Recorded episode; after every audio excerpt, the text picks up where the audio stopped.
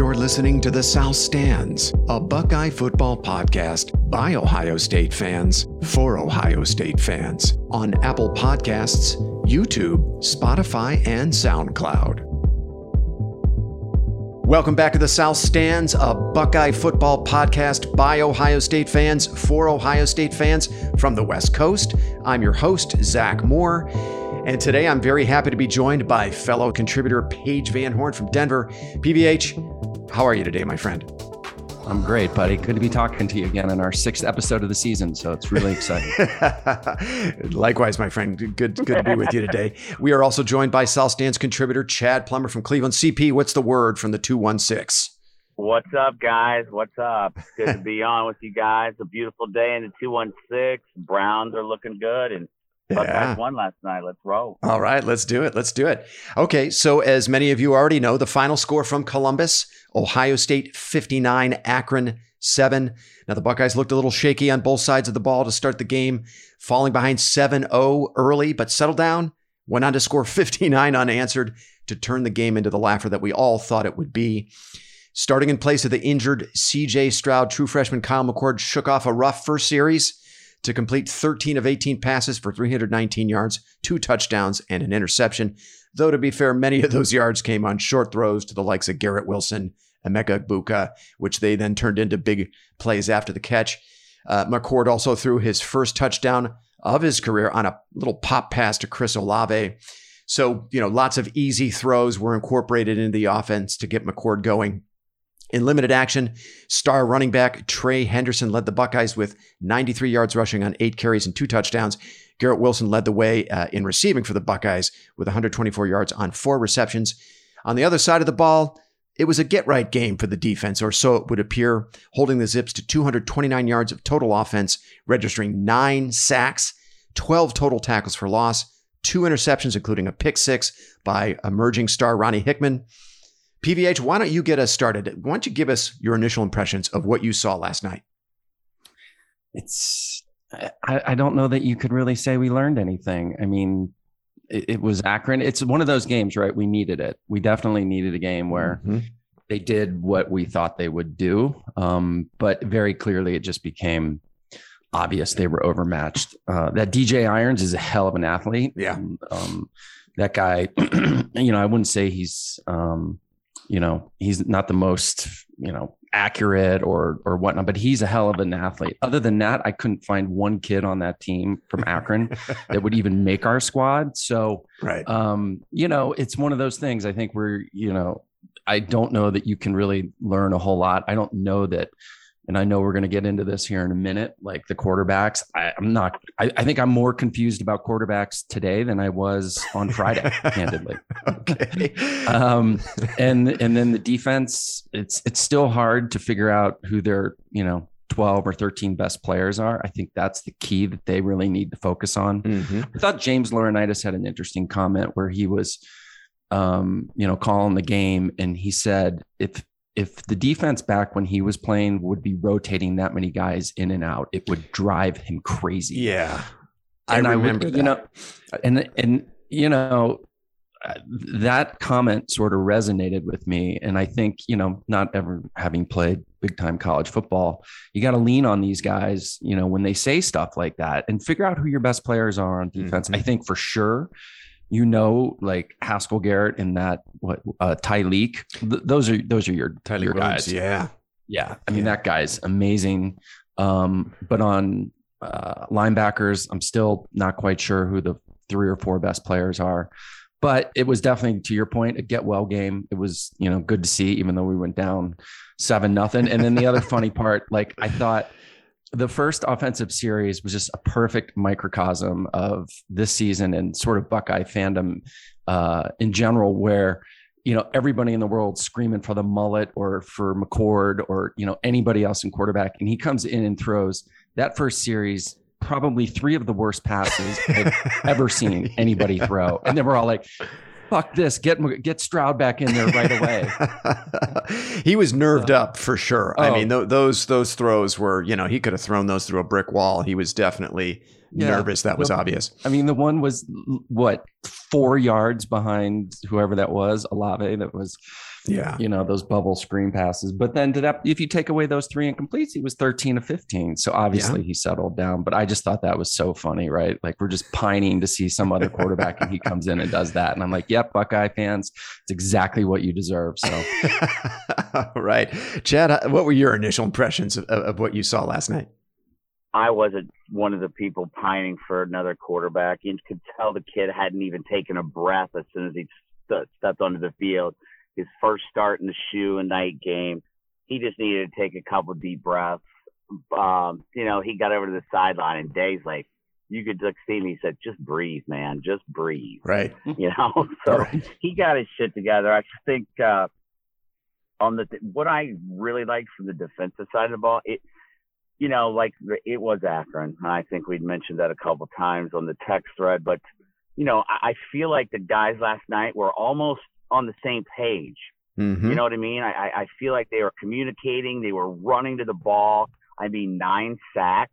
I yeah. mean, come on. That's it is it is Akron, but something like I, I, I think I said last night, it was a real. You know, I, I feel like we're we're kind of seeing something that we haven't seen in the last what five games, four games, mm-hmm. starting with Alabama. Mm-hmm.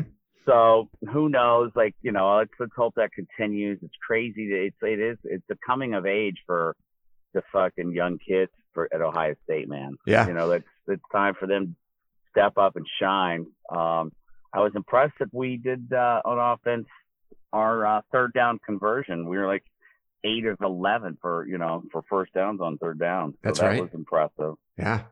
I yeah. mean, TreVeyon Henderson, man, just you know, must have been a good day giving the ball to Trey Trey. That dude is he's special, man. Yeah, he is. He is special. Yeah. So, you know, I uh I'm looking forward to seeing uh what we look like next week, which I'm sure we'll get into. But uh, you know, Rutgers is a good club, so we'll see a little bit better next week of if this defense is actually starting to get on the same page. Right. Yeah, no, I, I, would agree with that. Uh, Rutgers is going to be a different kind of a test for this team next week, and, and we'll get into that a little later in the pod. Uh, yeah, I, I, didn't see anything from Kyle McCord that led me to believe that he should replace CJ Stroud as the starter. Um, yeah, he looked very much like a true freshman, made some true freshman mistakes. There were lots of easy throws installed in the offense there to, to help, you know, goose his stats. And to his credit, look, he, he made those simple throws and let the playmakers make plays. It's kind of like a, you know, a, a, a point guard playing on a, you know, playing with LeBron James right? It's like get him the ball, get out of the way, and let the playmakers uh, make plays, which is you know what we can saw. I, can I pause you there for a second, Zach? Sure. So, and we talked about this. Why wouldn't Day do the same thing for Stroud? Right. Yeah, so that's a good question. Uh, and I was actually thinking about that. I, I, went for a run this morning just before we jumped on, and I was thinking about this on my run. I, I think, I mean, Ryan Day's offense is predicated on a vertical passing game. I mean, I think that's his. They, they, you know, they like to run the ball about sixty percent of the time, and then when they throw the ball, they like to throw. They like to go vertical. So no, I agree with you. I mean, maybe he could inst- and and he has right. Those that's what those those frustrating bubble screens are about, making you know easy throws for Stroud to get the receivers involved. Which I hate those plays because it, it, seems like the defensive backs are on top of them uh, before he's even releasing the ball. But no, I mean, I I think he uh, I, I think he he thinks a little more highly of Stroud. I think he thinks Stroud is probably a little further along in his development, and Stroud is better suited to run Ryan Day's offense, which is vertical passing game. And that's that. Could, that's my only guess. I, I don't know. What's your take on that, PVH? I, you know, I, I don't necessarily think I have an answer. I just know make you know make the game easier for these guys. I mean, at the right. end of the day, even if to your point, if he's more adapt to the vertical passing game, fine. He's still a, you know a freshman quarterback that's never played before and mm-hmm. you know he's got an injured shoulder yeah you know we talked about like these you know long down and out you know 30 yard passes those are hard passes to complete yeah. when you know Olave and Wilson and, and Smith-Njigba or just be running wide open you know, six yards down the field. And we all know what happens when they can get the ball. I mean, mm-hmm. my God, they almost take it to the house every single time. So um, I just think, you know, I don't, I, I don't think Day has done Stroud any favors with the games that he's called, um, you know, up until this point. And he clearly made some adjustments for McCord And it just seems to me to be logical. You would do the same thing for Stroud. Yeah, that's a good point. I will say McCord has a rocket arm too, though, man. He yeah, he threaded does. the needle on a couple sweet passes. He did on the on the throw to uh, Smith-Njigba, the touchdown pass. Boy, he put that on a rope, a frozen rope, right in his bread basket in stride. That was a that was a nice throw. He had a couple other good throws too. I don't want to totally discredit McCord because he actually did make some down the you know some throws down the field. Paige, you make an interesting point, and Right. maybe that's a that's an adjustment that Ohio State makes as the season goes along. Personally, though, I think you know when when you're playing the Penn States of the world, the Michigans of the world, uh, maybe even as soon as next week against Rutgers, against a feisty defense against Rutgers, your quarterback's going to have to make throws. He's going to have to make difficult throws. Um, you know, maybe not on every single possession, but at, you know, at some point you have to rely on your quarterback to make the throws. And I think Ryan Day's offense is predicated on a vertical passing game. And you go back to that Clemson game last year in the playoff. What were the knockout punches in that game? Right, big time throws. There were two in the second half that just it finished Clemson. The, the big, the long one to Olave, and then a little later the the long one to to um, Jameson Williams. And, and I think you know Day believes in that. I think he's a he would tell you he's a big believer in, in the vertical passing game. You have to be a threat there.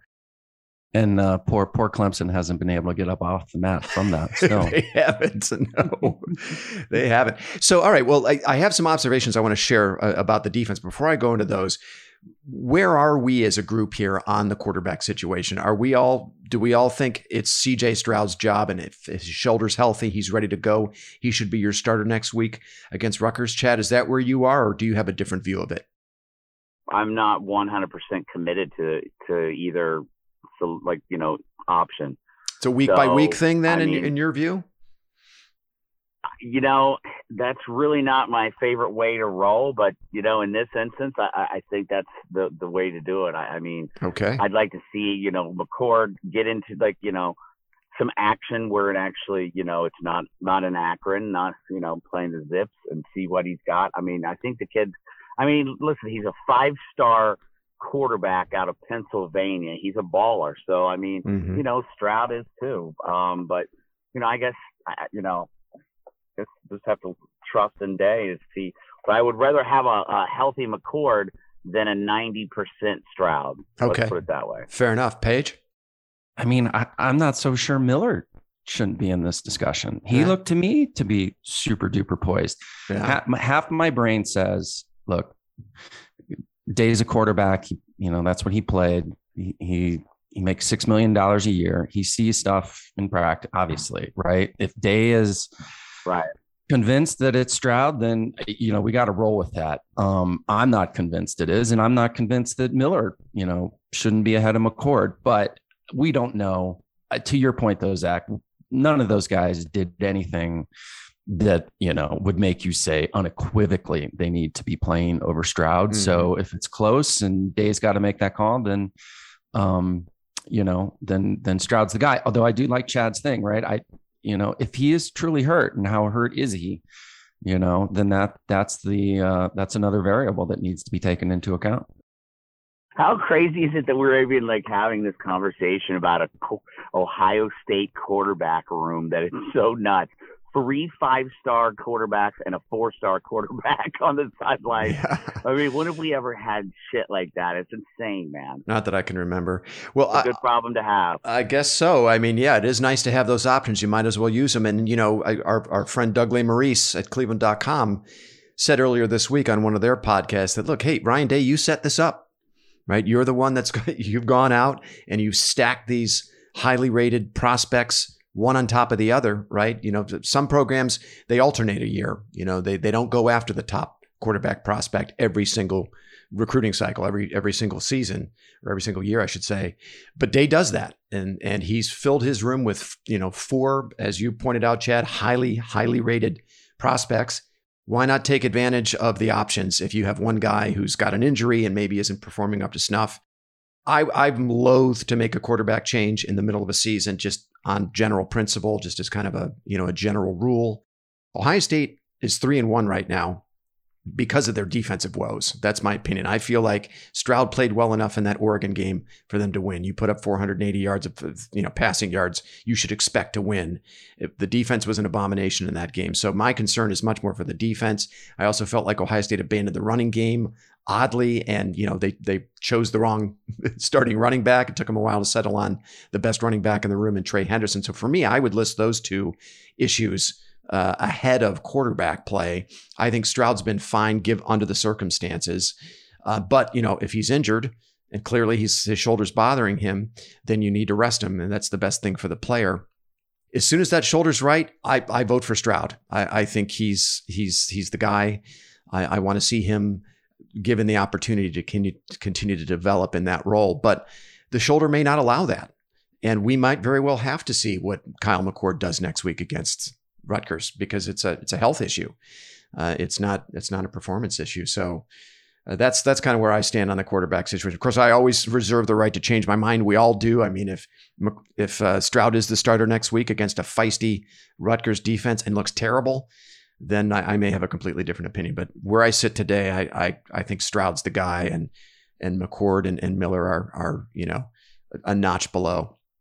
I know coaches would never I think logically, well, consciously do this or subconsciously do this, but it makes me wonder, you know, if if he sat, he could have sat Stroud after the Oregon game, right, against mm-hmm. Tulsa, right? Every, no one thought we would struggle with Tulsa, but he played him anyways. And then all of a sudden, hey, the the injury is worse than we thought, and right he, he's trying to keep this team together. And it's probably not for public opinion but maybe internally in the team too. And he's like okay you guys you i'm going to sit stroud and so you guys can see what i see every day yeah. right in practice. Mm-hmm. and he is you know or, or these guys aren't going to be you know coming in the game and lighting it up and you know making it painfully obvious that they should be playing over stroud so i'm going to sit him so you can see it right. exactly as i see it and then I'm going to go back to coaching my team, right? Uh-huh. It, it, right.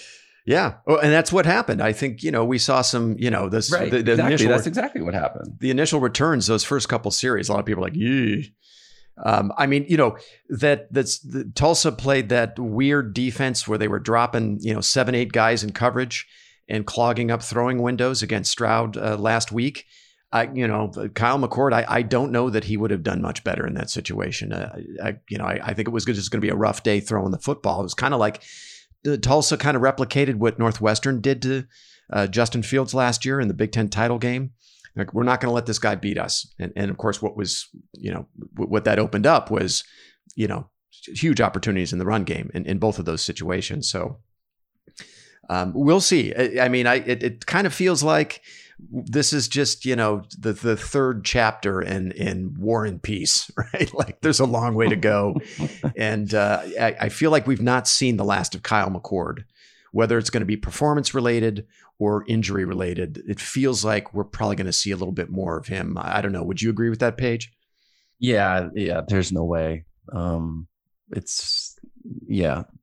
I don't know well, actually, again, it's all the injury. I think. I think if, um, if yeah. Stroud, if Stroud is, or I mean, if if yeah, if Stroud's healthy, he's our guy. I think we've seen enough, right? To what right. I just said before, I think it was an experiment to see. Yeah, these guys are, you know, they're capable players, but it's not like they're head and shoulders above Stroud. And right. so, if he's healthy, he's going to be the guy until he gets hurt or something else happens. Mm-hmm. I wanted to circle back to something you said earlier, Chad, about what I what I what I'm going to call, and I think I mentioned this to you guys over text, a youth movement happening on defense. I, I think the coaching staff is done waiting for veteran players to step up, namely many of the seniors from the disappointing 2018 class. Now, we all, you know, the, the big story uh, out of the game last night was the K'Von Pope situation. Now, he's clearly written his own ticket out of Columbus with what happened on the sidelines last night. As we all know, fellow linebacker from the 2018 class, Dallas Gant, entered the transfer portal earlier this week. Don't know what in the hell's going on with Sevyn Banks. Now, he got the start last night, but that was only because Cam Brown was unavailable. Banks, you know, oddly unavailable for the first three games of the year, though it was not injury related. Uh, the, the, word on you know on the street is that a, he's in the dog, he's been on the dog in the doghouse. Pardon me. And, and he's lost his job to a true freshman in, in Denzel Burke. Taron Vincent, another kid, another highly rated prospect from the 2018 class, uh, who's done jack squat.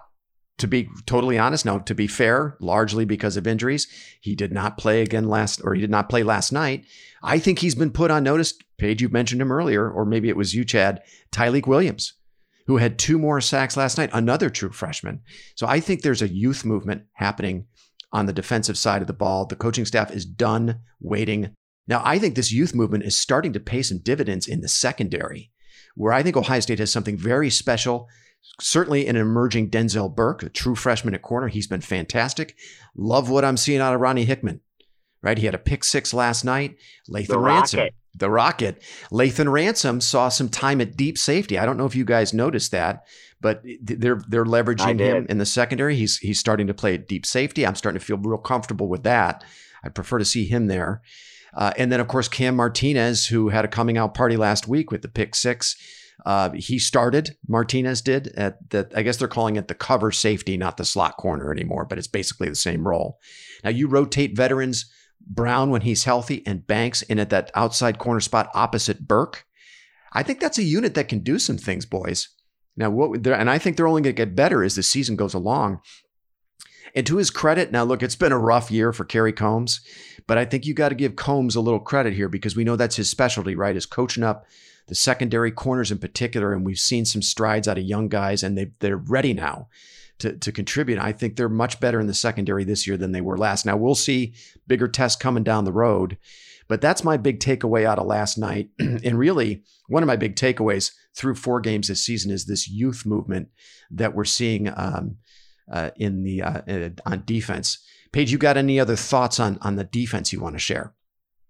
Yeah, I, I- everything you said, I agree. I don't think I, I think those guys are coming along. They're athletes. They're only going to get better with playing time. The defensive line got a good push last night. Yeah. very disruptive. Haskell Garrett is he's a difference maker in the middle. Yeah. I mean, if you clog up the middle, it just changes the entire game.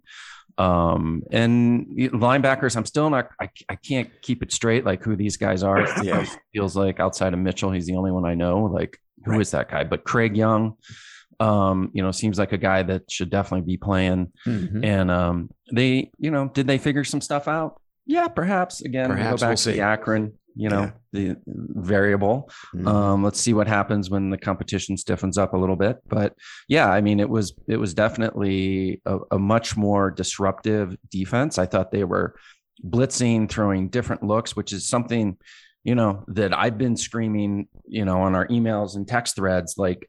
Isn't the point of the defense to mix it up, show different looks to confuse the other team, the other quarterback, the other coach? Like when you run the same defense over and over and over, doesn't it become more predictable on the offensive side? Again, I'm not a college football coach. Just I've only watched 80 bazillion hours of football in my life. It seems like that's what you're trying to do. And it seems like that's what they did yesterday. They were, you know, all types of different looks, a lot of pressure on the quarterback, blitzes, and it it, it paid some dividends.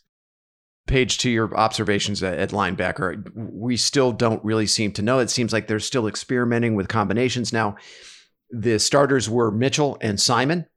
They played the first few series, um, but I'm starting to wonder uh, bec- after what I saw later in the game: is Steele Chambers their best linebacker, and should he be getting more snaps?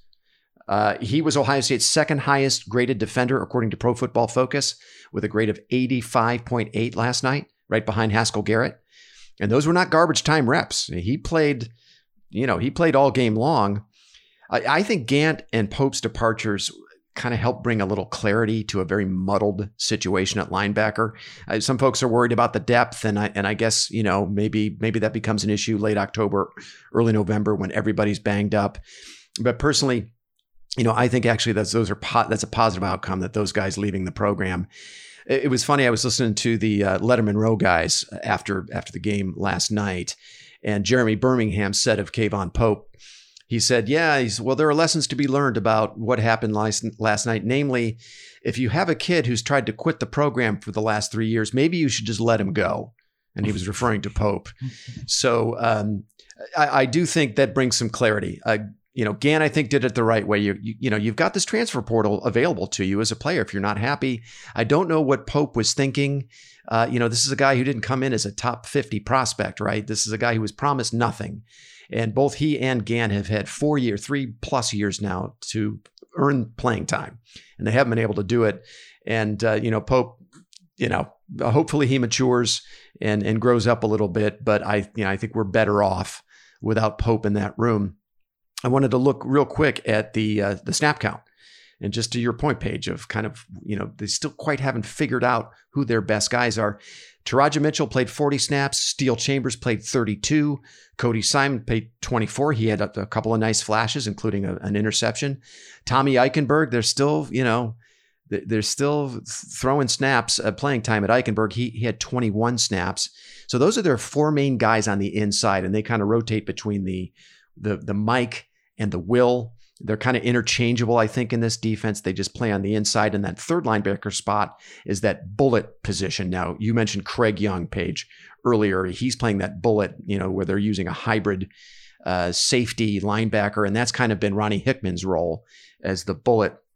So I don't know what the answer is there, but from what I saw last night, we might be Boren. looking at a Zach Boren situation here with Steele Chambers. And by all accounts, Chambers was a hell of a linebacker in high school. And he was actually recruited to Ohio State as an athlete, not as a running back.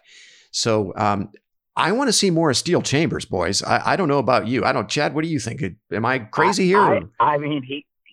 No, see, I'm like I'm on the same page with you there, man. He, like he was in a lot of action, like a lot of like on you know big stops. Right, he was right there, man. Yeah, I think he's solid. And I, you know, I don't know if anybody noticed last night, but you know, talk about the youth movement. Um, that like highly, like he's the top inside linebacker in the country out of Ironton, Ohio. Reid Carrico. Oh yeah, he played he got bit. some time last night. He actually, yeah, yeah. I think the future's bright. I mean, I, I'm, I'm not like I'm comfortable with where our linebacker room is. It's just I think they're just so fucking confused, and like you said, it was all muddled with, with you know like Gant and Pope, yeah. trying to please everybody with Pope and Gant and everybody. It's yeah, it's, uh, good riddance. Get them out of here. Yeah. And one thing you said to give uh, Combs a little bit, like I want to give Matt Barnes a little bit of credit as well. And I think what has happened is why we're seeing a little, we're feeling a little bit better today about our DBs again, even though it was accurate, but still our defensive backs, safeties looked great. And I think it's because that's what Combs is concentrating on right now instead of the whole defensive unit. Mm-hmm. Something that he is like a guru at, who's put number one draft picks in the you know NFL, the defensive backfield. Mm-hmm. So you give a guy that's got that and not have to worry about the entire defensive unit and and look what what happened. So I think that's what we're kind of seeing. Give Matt Barnes a little bit of credit. Mm-hmm. Um, you know, I truly don't know who's making all the, the, the calls, but it seems to be like Barnes is now making the defensive schemes. Oh, he is. Um, he's calling. He's calling the plays defensively. Yeah. Although it is yeah, interesting. So I mean, I'm excited. I was listening to the uh, the Bucknuts guys. Uh, Dave Biddle was like, I, I don't understand though. He said that's fine. You know that Barnes is, is making you know calling the defense. Clearly, he's more suited to that than Combs, but it makes no sense to have Combs up in the booth where you you miss his energy on the sidelines. That's the one thing he will give you is energy on the sidelines. So it seems to, make sense to flip them. Right. You know, have have Barnes on the sidelines calling the plays, have Combs up in the booth, or sorry, have uh, Barnes up in the in the in the booth, overseeing you know, everything, calling the plays, and have Combs down on the sidelines. You know, infusing uh, you know the, the sidelines with his energy. Um, Paige, before I, I, I want to make an observation about the defensive line, but any other observations about what's happening at linebacker? No, I was just listening to you as you said that, and I was thinking back where you give Day the benefit of the doubt on the offense. I give him no benefit of the doubt on the defense why they would be doing it that way, right? And then I also then just it, I I shake my head that you go out and you hire a guy and you pay him 1.5 million dollars and he can't call a defense. Like, how is that possible? How did how did that happen? That was a big um, swing and a miss, unfortunately. You know, yeah. And so, whatever. I don't want to focus on the negative. It's where we are at, but we should never be in this place at no, all at no. Ohio State. No, we, you and I were talking about this earlier in the week. Uh, you know, over the phone, that uh, it, it's you know, uh, would Nick Saban have put himself in this position. Well, first of all, he's a defensive guy, right, to, to begin with. But no, at Ohio State, guys calling your defense or your offense have to have credentials. They have to have done it before somewhere else. And it doesn't have to be a former head coach. But, uh, you know, I will say about Combs, I mean, I think all of us on the podcast thought it was a great move to bring Combs back to the to the program. And you know, he had spent two years kind of uh, you know having a, an, an, NFL internship under Vrabel at, at, Tennessee, and and it seemed to make sense to come back and give him that opportunity to run the defense. A lot of the folks whose opinions we listened to uh, out there, the Cleveland.com guys and and Lettermen Row guys. It was a largely celebrated move to bring Coombs back and give him an opportunity to run the defense. Sometimes things just don't work out yeah. and clearly it hasn't. It it would seem, you know, I don't want to, you know, I want to get too far ahead of ourselves, but it would seem that there there are going to be some coaching changes next year on the defensive side of the ball, and I think Dave's probably going to look to bring in, you know, somebody with more credentials and more experience to run his defense. I, you know, the one thing I will say, and it gives me some optimism with the defense is, um, look, they have the answers uh, along the defensive line. They've got guys, that is where their highest concentration of talent and experience is.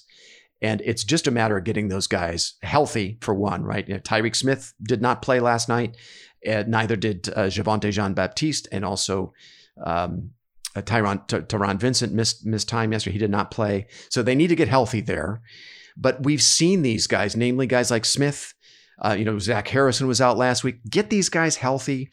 Uh, I think you've got some young guys now pushing these veterans, which is very positive. JT Tuimoloau and Jack Sawyer are pushing these some of these young guys, and um, Williams, Tyleik Williams. So I, I, think there it's totally on the table that the defensive line is going to start playing better. And hey, look, they're coached by one of the best in the business, in in Larry Johnson if that defensive line starts playing like it's just like it's capable, it should be one of the top units in the country. It really should be. There's no excuse for it not being uh, one of the top units of the country.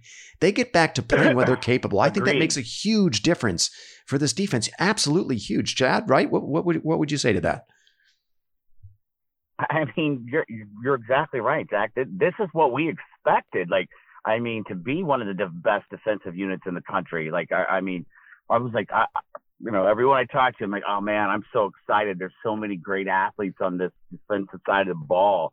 Our D line, you know, we got the defensive ends, we got the interior, and and you know, so I mean, God, let let it come to fruition because the talent's there, and you know, Larry Johnson, like, I mean, I, I you know, I think they're starting to communicate, and I'm excited. So hopefully, by the time you know, you mentioned earlier, Zach, we get to the Penn States of the world, and whatnot, we'll be hitting on all cylinders a defensive unit and watch out. Who knows what could happen from there? Because you, I'm not worried about our offense at all. Yeah. Now I'm with you. Yeah, I mean, I, I, think so. There is an answer there, Paige. Am I? Would you agree with that? That you know we've got some answers there on the defensive line. This guys just got to start playing better.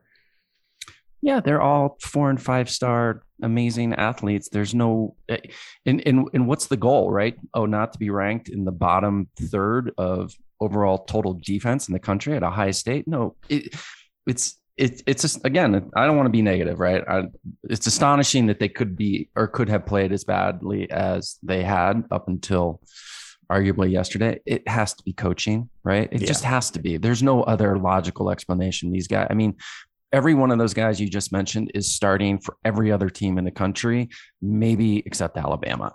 But yeah. they're they'll they'll be so what's the problem? Right. figure out what the problem is. Hopefully they did it with the shakeup in the coaching uh you know sort of hierarchy and and let's get our best players on the field and we'll be totally fine. To your point about coaching i heard something very interesting. Uh, one of the buckeye scoop analysts ross fulton he's a you know really really good x's and o guy uh, you know guy. He, he really dives into to what's going on in the field and sees things that the average you know person doesn't see. He was talking about, um, you know, when, when Coombs was still calling the defense and everything was out of sync, that the defensive line calls, the calls for the defensive line, whether they're setting the edge or they're crashing down or they're, uh, it wasn't syncing up with what was going on on the back end and that speaks to coaching, right? Um, and and that's why you were seeing uh, that you know Oregon scoring three touchdowns on the exact same play around end, right? Because the defensive line calls were not matching up with the calls uh, happening in the back seven, the coverages, and then what the linebackers were doing. So, you know, you get that stuff sorted out. And then you let those guys, you know, just do what they do, get after the quarterback, win their one-on-one battles. Um, I think we could Yeah, see a very that different go Wasn't defense. last night the Sorry, go ahead, Paige. it goes back to that old Bill Belichick. Just do your job. But if one guy's not doing their job, one unit's not doing the job, and it doesn't sync with you, then the whole thing breaks down. Mm-hmm. But with the amount of athletes they have, if you just do your job, they're going to be fine, and probably even better than fine because they're you know so highly regarded. yeah, Chad, you were going to make an was observation. Go ahead. night the yeah was was last night the first time that we ever like uh, like this season have laid a hand on the quarterback. I mean, it really Yeah. was, wasn't it? I, I- like I- the Oregon quarterback didn't get touched one time. No, yeah, you're right. I think they came into the game with some, uh, three, I mean, three or four sacks total coming in to, to the game last night. And uh, well, let's face it. I mean, it, it is or it is Akron. I'm not sure how much of what we saw from the defensive line is replicable, you know, against the rest of Ohio State's schedule, but. I, I think a good bit of it is the talent is there. The talent is there. I do too. Yeah, it's you know, I, I They think were, they, we- they they were going after the ball. yeah, and it's which we haven't seen, and it's it was is refreshing. Like you know, you said it was Akron, but still, they just seem to be more in sync. And you know, I just wish they would have figured this out, like in in uh, you know April, that uh, Coombs was not going to like be able to handle the entire defensive unit. Like right. just let him focus on what he's his niche and like you know. But it is what it is, and hopefully that was a sign that moving towards the meat of the season, like you know the Penn States and you know Michigan, and it's you know hey, don't count out Michigan State, man. They they're not they don't look too bad. Yeah, Um, but I'm excited. I'm excited at least. Like I'm going to take some positives away from from last night and just try to hopefully it stays that way through next Saturday. But you Mhm. know, I'm excited. Well, why don't we talk a little bit about next week because we keep making reference to, to Rutgers. Before we we do that though, guys, are there any other observations, anything we haven't covered about last night that you'd like to you'd like you'd like to mention, Paige? I said it on text. You shot me down. Convince me that um, how do you say his name? Smith Najigba. Uh He's not our best receiver. he's he's a hell of a talent, and he's going to have Dude, his day to, to, to be the man. Yeah, he's really Yeah. good. And it, does it really matter? No. Are they all going to be first round draft picks? Yes. Um, the other guy I was wondering about is uh, Fleming, right? Like He's he's hurt. got to be scratching his head. Like I was the number one recruit in the whole country. I can't even see the field yeah. on this squad. And on top of that, he's hurt again. He he was Oh, he, he was is? yeah he was in street clothes uh, on the sidelines. Yeah, he was on the uh, the availability That report. sucks. Yeah, it's it's it's been too bad for him. But you they know, said he was starting to look good. yeah, but you know, would he play even if he did look good? I don't know. I don't know if he's better than than all. Well, it's clearly not a Olave and What- Wilson who are. Just I always uh, butcher. Is it Iguba? What? Wait, Iguka? Igbuka. What is it? I Emeka Egbuka, yeah. Yeah. He, he had an 85 yard touchdown last night. yeah, yeah. Well, he got it down to the two yard line. I think he didn't quite score, but yeah, eighty five yard Yeah, pass reception right. was yeah. He he's and he's looked really good on kickoffs too. I like Yeah. him re- returning. And then we were talking about it before the pod, but someone's got to give a shout out to Triple Distilled, right? I mean, Yeah, uh, for, in un- Alabama. unbelievable. Jameson Williams, yeah, he's he's played well for Alabama, and give him tons of credit for you know going to a place that was going to showcase his talents, and he's played well in Alabama. Give him a ton of credit, and nothing against him. He still would be a second teamer here. That's crazy. That's crazy. I, he's not starting Yeah, over. He gave the high. yeah, he's not starting any of our top gave three. the Heisman. Yeah, he's not. He gave the Heisman like uh fucking stance in the end zone last night Oh, after his second uh, return. Uh, okay. Jameson. All right, Jameson. He, he was I feeling himself was on that. hell, though. Yeah, that is funny. Uh, yeah, no, I mean, uh, I'm sure he must feel vindicated and good on him, and that's great. He's going to win a lot of games and, Yeah, and rack up a lot of stats. He'd be a second teamer here at Ohio State. He, he's not better than Chris Olave. He's Yeah, not better than just- Jaxon Smith-Njigba. He's not better than Garrett Wilson. Sorry, he's not. And uh, Yeah. I mean, to, to your to your point, I mean, Garrett Wilson. uh, you know, not only is he uh, does he have suction cups for hands and the way he can control his, but his body control, he can contort his body and go up and get balls. Uh, I mean, but he's also doing things after the catch too. He had a gnarly stiff arm on his big 57 yard run where he just dismissed their safety. He's he's got a he's a powerful dude. He doesn't look it. You, you wouldn't know it by looking at him, but he's he's a, a powerful guy for Yeah. you know a, you know a player that plays that position. Um, I, I agree with you, Paige. Smith-Njigba is a hell of a player. Um, I, I just think uh, Wilson and Olave are just a, just a you know I give it maybe it's their experience. I give them just a little bit of an edge over Smith-Njigba. Speaking of the receivers, though, are we a little concerned that Chris Olave, you know, did not have a catch last week? He only had two catches last night, again in limited duty. Right? I don't think he even played after halftime. But you know, he decided to come back. He surprised us all. Decided to come back for his senior year. And uh, you know, if you're if you're Olave, are you worried a little bit now? Like there's this situation at quarterback. Guys aren't able to get him the ball like Justin Fields would. You know, is he losing a little money now? Uh, is or is that or is this just kind of a little blip? And you know, he'll catch. It seems like 10 it seems like he's week. taken some pretty gnarly hits as well, yeah, right? Like that one Oregon game, it wasn't a targeting penalty, but like clearly got spiked. I, yeah, and you And know, last night. the He yeah, got run up last night. yeah. yeah, does like the injury? Oh God, I don't want to get injured. Start to creep into the head a little bit. I mean, Yeah. he's not the biggest guy in the world. Um, so yeah, you might be you might be onto something there, Zach. I mean, if i the other thing is if I- he's just not getting the targets, he's not getting the opportunities. Is does he just disengage because of that? Uh, you know, maybe not even consciously, but uh, you know, it's a tough position as a Well, receiver, my- right? My yeah, my thought on Olave is that like I'm not worried about it yet because I mean they, there's there's other receivers that you know are, are just as good you know as Olave. But the beautiful thing about it is there's going to be times this season where he makes big plays, and that's the Mhm. that's the one beautiful thing that I think we can count on. I'm I'm pretty certain of. So Yeah, I'm not worried about him not getting the ball. There's just other talent out there, man. yeah, yeah. No, I, I think it. I think at this stage, it's it's we just call it a little bit of a blip, a weird situation, weird defense by Tulsa last year, dropping last week by dropping eight in coverage and clogging up those passing lanes. And of course, you know, Tulsa paid for it because, you know, they gave up a bajillion yards on the ground. And then this week, you know, with with you know, new quarterback, true freshman, and maybe it's just a, a little bit of a blip, and we'll see next week at, at Rutgers if that turns out to be an issue. Guys, anything else you wanted to comment on about last night's performance before we have a peek at Rutgers?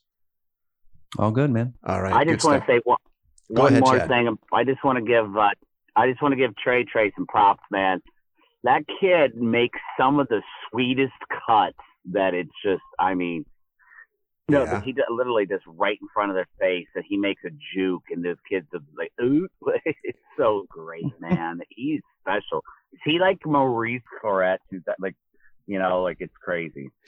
2014, Yeah, I mean, uh, yeah. Well, 2000 in Clarett's case, it would have been 2002. 2002. Yeah, no, I think Sorry. he's more talented than Clarett. I mean, he, he just I is. I mean, too, I see, I see breakaway speed. I, I see, you know, um, but but yeah, I mean, he, he's certainly having that impact, the same impact that Clarett did. I think that's a great comparison. True freshman, you know, um, and, and much needed, right? Because the guys behind him clearly don't have that ability.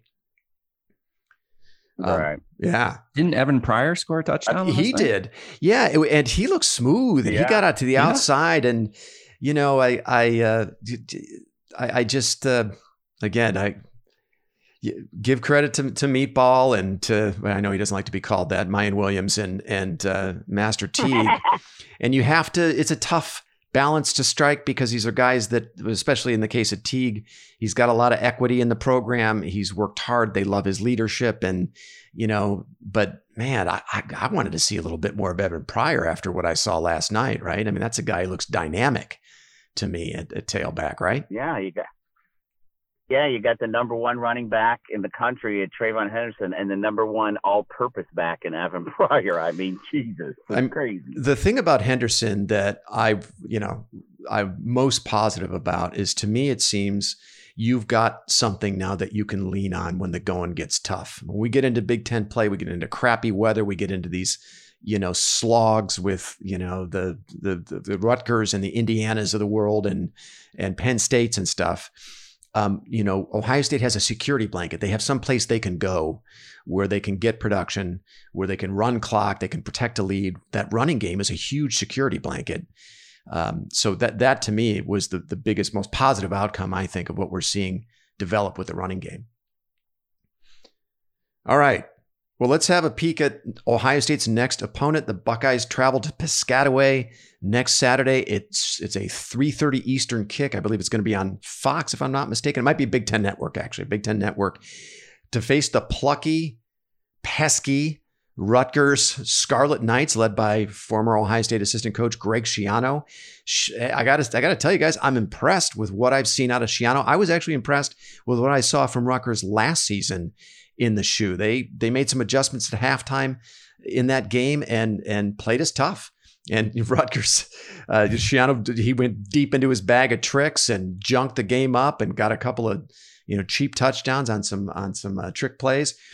Yesterday against Michigan in Ann Arbor, though, I, there was very little of that. They did have a little trickery that didn't quite work, but Rutgers lined up in the second half of that game and just beat Michigan up in the trenches. Now, Michigan escaped with the win 20 to 13, but Rutgers dominated the second half. I mean, at one point, I think they had Michigan, I don't think they had a first down in the second half until very late in the game when they were salting the clock away and ended up hanging on to win. But Rutgers dominated the second half. They blew a couple opportunities in the red zone that were the difference in the game. Um, but you know, going into Ann Arbor, Michigan playing really well, feeling really good about themselves. Uh, and they took Michigan right down to the wire. And I, I, tell you what, boys, I think Ohio State is going to be in for a game next week. And if they don't play well, if they play like they did for three quarters against Tulsa, they could lose next week. That's my fear. Uh, Paige, give me your initial view on that matchup matchup with Rutgers. Yeah, I didn't watch much of the, the Michigan game until you mentioned it on the text and then turned it on. And, you know, they they had an opportunity to score a touchdown and tie the game, you know, late in the fourth quarter. I think it was what, like second and six or something like that on like killer penalty, yard. like a legal yeah, motion or something. Yeah. Killer, killer penalty. Uh, but again, is is Rutgers good or is Michigan bad? I'm not sure. Right. right. Right. Um, you know, and okay, so Michigan pulled it out. Good for you. Feel frothy about your 4 0 record. Um, who have you played? You know, it's probably good for us down the road. But uh-huh. to your point, um, Schiano's the real deal. He did it once before. He's doing it again. High State's going to have to play a very good game, especially on the road. Otherwise, they're either going to be in a dogfight. They easily could lose that game. I also wonder how in the heck Schiano ever coached our defense to be the worst defense in the history of Ohio State football. That is another topic to be discussed at another time. But what, when he's at Rutgers, He's it's magic, he's man. Real deal. Yep. yeah, Chad. Crazy. Before I kick it to you, I just want to uh, uh, mention a few stats from that Rutgers Michigan game. Rutgers ended up out gaining Michigan 352 to 275. Now, Michigan came into that game leading the country in rushing. Rutgers holds Michigan to 112 yards rushing on 38 attempts. That's 2.9 yards per carry. So Rutgers, uh, you know, really took it to the Michigan front, uh, you know, on that side of the ball in the trenches, really won that battle there. And then on the other side of the ball, Rutgers gave Michigan a dose of its own medicine, running the football almost 200 yards on the ground uh, for the Scarlet Knights. And they got most of that in the second half, really dominated the second half, came up just short. Chad, what are your thoughts on Rutgers next week? Uh, you know, I mean, kind of like to point Paige's point, like is is Rutgers a decent ball club or is Michigan just that bad? I I, I think it might be uh I think my Rutgers might be uh, a better program, you know, they thought. Good for Greg Schiano. Mm-hmm. Um, I mean, Michigan's got some athletes that have been around the pro. I think they've changed up their defense. Harbaugh went with a younger staff, and I feel like they're they're better on the defensive side of the ball. Um, so, I mean, I think the Big Ten just, I mean, overall pretty good. I mean, Wisconsin didn't look that great yesterday. Obviously, getting their asses kicked, 41-13. Now Minnesota getting beat by the Bowling Green Falcons. Ugh. That's crazy. That's crazy. Yeah, that was not a great outcome. Get, yeah. No, Iowa had a scare with Colorado State. That's because Evan was partying up there. Evan Van Horn. yeah, yeah. No, um, I, I agree with you. Yeah, so I, go ahead, Chad. No, no, no. I'm good. Oh, okay, great. Ahead, Zach. Yeah, so uh, I, I, agree with uh, Paige. I, I, think we're we're, we're going to be in for a uh, you know, Ohio State's going to have to bring their lunch pail with them, as they say, uh, to to win that game. And I, if you're you know Ohio State fan, you're looking for style points, you're looking for uh, you know crooked numbers on that scoreboard. Uh, you might be disappointed next week. I, that could very well be a survive and advance kind of a performance. the one thing that stood out that stood out to me both against Michigan yesterday and against Ohio State last year in the in the matchup with Rutgers. Uh, um, Schiano is really good at halftime adjustments, and they come out in the ha- at the second half and really kind of take away what you like to do. I thought he did that a little bit against Ohio State last year in the second half, and then he certainly did that yesterday against Michigan. Um, he, he's a good coach, and you know, to your point about how the hell did he, you know, oversee the worst defense in Ohio State history? And then you know uh, go back to Rutgers and work his magic. Our, our friend Doug Lesmerises said, you know, this could just be a weird case of a guy who is a much better head coach than a coordinator. You often see the other way around, right? You see star coordinators go on to to run their own programs and it not work out, right? Some some coaches are much better suited as coordinators and not running programs. Well, Schiano appears to be the opposite of that. He's much better running a program than being a coordinator.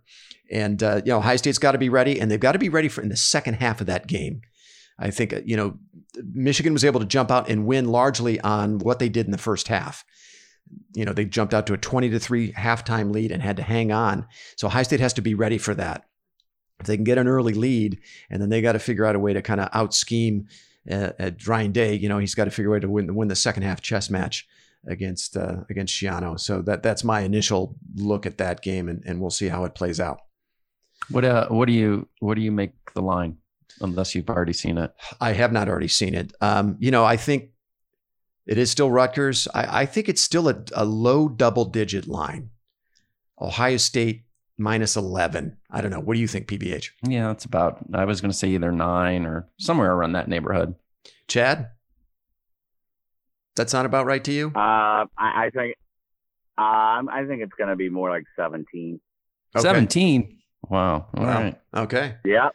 You heard it here. And I, I, I honestly believe, I'm sure I, we're going to blow them out. I have a feeling. Ah, okay. Well, hear I you, hear you. Belpre Daily Beast. Heard it here first. Breaking news. So, uh, yeah. Yeah, yeah, yeah, yeah, all about it. so, kind of like, yeah, you, if you pull back the lens and you look at what we've seen so far in the Big Ten, especially yesterday, we had some close calls, right? We had some uh, we had some, uh, you know, Iowa not looking all that impressive, as you've already mentioned, uh, Chad at home against Colorado State, Minnesota losing at home to Bowling Green. I mean, come on. Well, I, you know, the, folks got a little excited, maybe a little over their skis about, you know, the Big Ten uh, early on. Uh, you know, Wisconsin getting blown out by by Notre Dame, uh, Michigan State being taken to the wire by Nebraska right? They're a top 20 team. That was that game was played in East Lansing, and then of course Michigan, you know, f- hanging on for dear life against uh, against Rutgers. Though we do give you know Rutgers some credit for actually being a much improved program.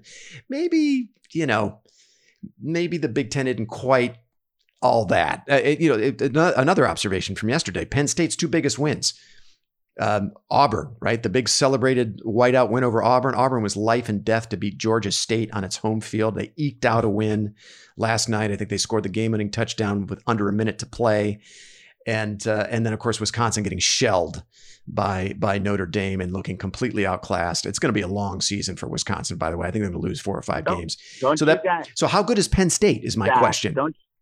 right? How, how, what what do we think of yeah, Penn State I, in light of that? Sorry, go ahead, Chad.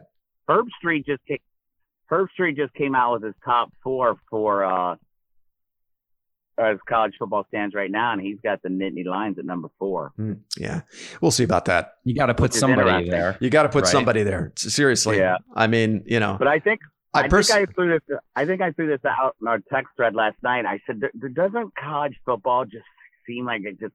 I mean, it's kind of a crazy year so far. Absolutely. Like what's it's happening wide in open the landscape with like teams exactly. It's crazy. It hasn't been like this for quite some time, and it, it's Yeah. kind of cool. Yeah.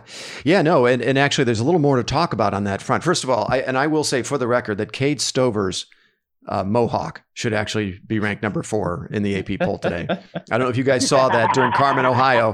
He's got a pretty sweet Mohawk. Uh, I, I got to give him props for that. So, so another some other big developments. Clemson goes to North Carolina State, looks terrible, hapless on offense. Their defense keeps them in it as they have, you know, most of the season. But the James Skalski goes down. They lose Bryan Bresee to an injury. North Carolina wins the game in overtime. Clemson is done. Their playoff hopes are done. ACC as a conference probably done uh, in terms of the playoff, and that's going to open up a slot. Certainly, that's good news for Ohio State fans. Uh, Paige, did you see any of that Clemson game yesterday, and what were your thoughts? Well, yeah, because we watched them miss the field goal to win it in regulation, um, and then you're like, "Oh God, they're gonna squeak squeak this out." But they didn't, and uh, I'm stunned to hear that Schlowski still play. What is he an 18th year? Senior? Doesn't that guy graduate? What? Yeah, not only him, but Nolan Turner and you know some Baylon Spector. I'm like, how many years of eligibility do these guys get? yeah yeah but to your point from the, the larger you know sort of landscape um it is totally wide open and chad mentioned it too it's it's kind of fun you know i mean Totally. i think we we think you know alabama's probably a class above maybe georgia who knows but uh, you know after that you got to just put somebody three and four but i don't think you could n- nobody knows i mean oklahoma life and death to beat west virginia Again. you called that Yeah. it, it- you know, I mean, so if Ohio State can figure some things out on defense, there's no reason why they can't be in the mix come the end of the season. I, I totally agree. open. Get us to that bye week. That that's my refrain right now. You know, navigate these next couple of tricky games because I think Maryland could be a little tricky too. Um, you know, they're not a good team, but you know they they've got some playmakers on offense against the young defense. You know, could could, be a little tricky. That game's in the shoe, but get through these next two games. Get to the bye week. Maybe you can install some some things. Uh, in bye week, get some guys healthy, and and then maybe you you start playing your best football when it really really matters. Um, on the topic of Oklahoma, Chad, I, I don't know if you saw any of that game, but you know, for the third time in four weeks, Oklahoma life and death on its home field to get past an unranked opponent. Do you see in that game, Chad? And what were your thoughts? Yeah, I watched a little bit. They they look lost, man. Yeah. I mean, again, they're you know offensive heavy, and their defense is just you know typical Oklahoma defense. They, you know, West Virginia is a good like they're a good squad, man. They beat Virginia Tech last week. I Mhm. mean, but still, that's a game you would think should have been just a, you know, not as close as it was. Not at all. Um, But yeah, I mean, so Oklahoma has yet to leave. in uh, Oklahoma. Yeah, they have yet to leave Norman, Oklahoma. Uh, they played all the all four of their their games to date on their home field. Uh, they forty to thirty five over Tulane in the opener, unranked Tulane. They played a Western Carolina team totally overmatched in week two, 76 zip. But then last week against Nebraska, unranked Nebraska, 23 to 16. And then the result against West Virginia, you know, barely escaping, you know, last second field goal to win that game. Uh, I, th- this is not a top five team, in my opinion. I mean, Oklahoma is, is somewhere, you know, middle middle of the top 15, in my opinion. Now they go uh, to Manhattan and face Kansas State next week, so it's their first road game. We'll see, and then they get the Red River. What are they calling it now? Rivalry shootout. I don't know what they're calling it. Then they get Texas uh, the, the following week. So you know the meat of their schedule is is starting to you know they're they're they're entering that. So we'll see just how good they actually are, and if they can navigate that schedule undefeated. Who who won the um they were getting beat, the uh Baylor Iowa State game. Did Iowa State Baylor. come back to win? Baylor did. Baylor Did won they? it. Yeah. Baylor Wow. shocked them. Yeah, yeah, and you know, if not Oklahoma, I don't see who else comes out of the the Big Twelve. Uh, you know, we we uh, Iowa State's turned out to be a fraud, and uh, you know, not unable to handle expectations. Uh, you know, it's we we always talk about this, right? It's one thing to sneak up on the field and have a nice season, but then to come back and do it again when there's expectations. You know, I'm looking at you, Indiana Hoosiers. Uh, that's a it's a it's a whole different ball of wax, right? So.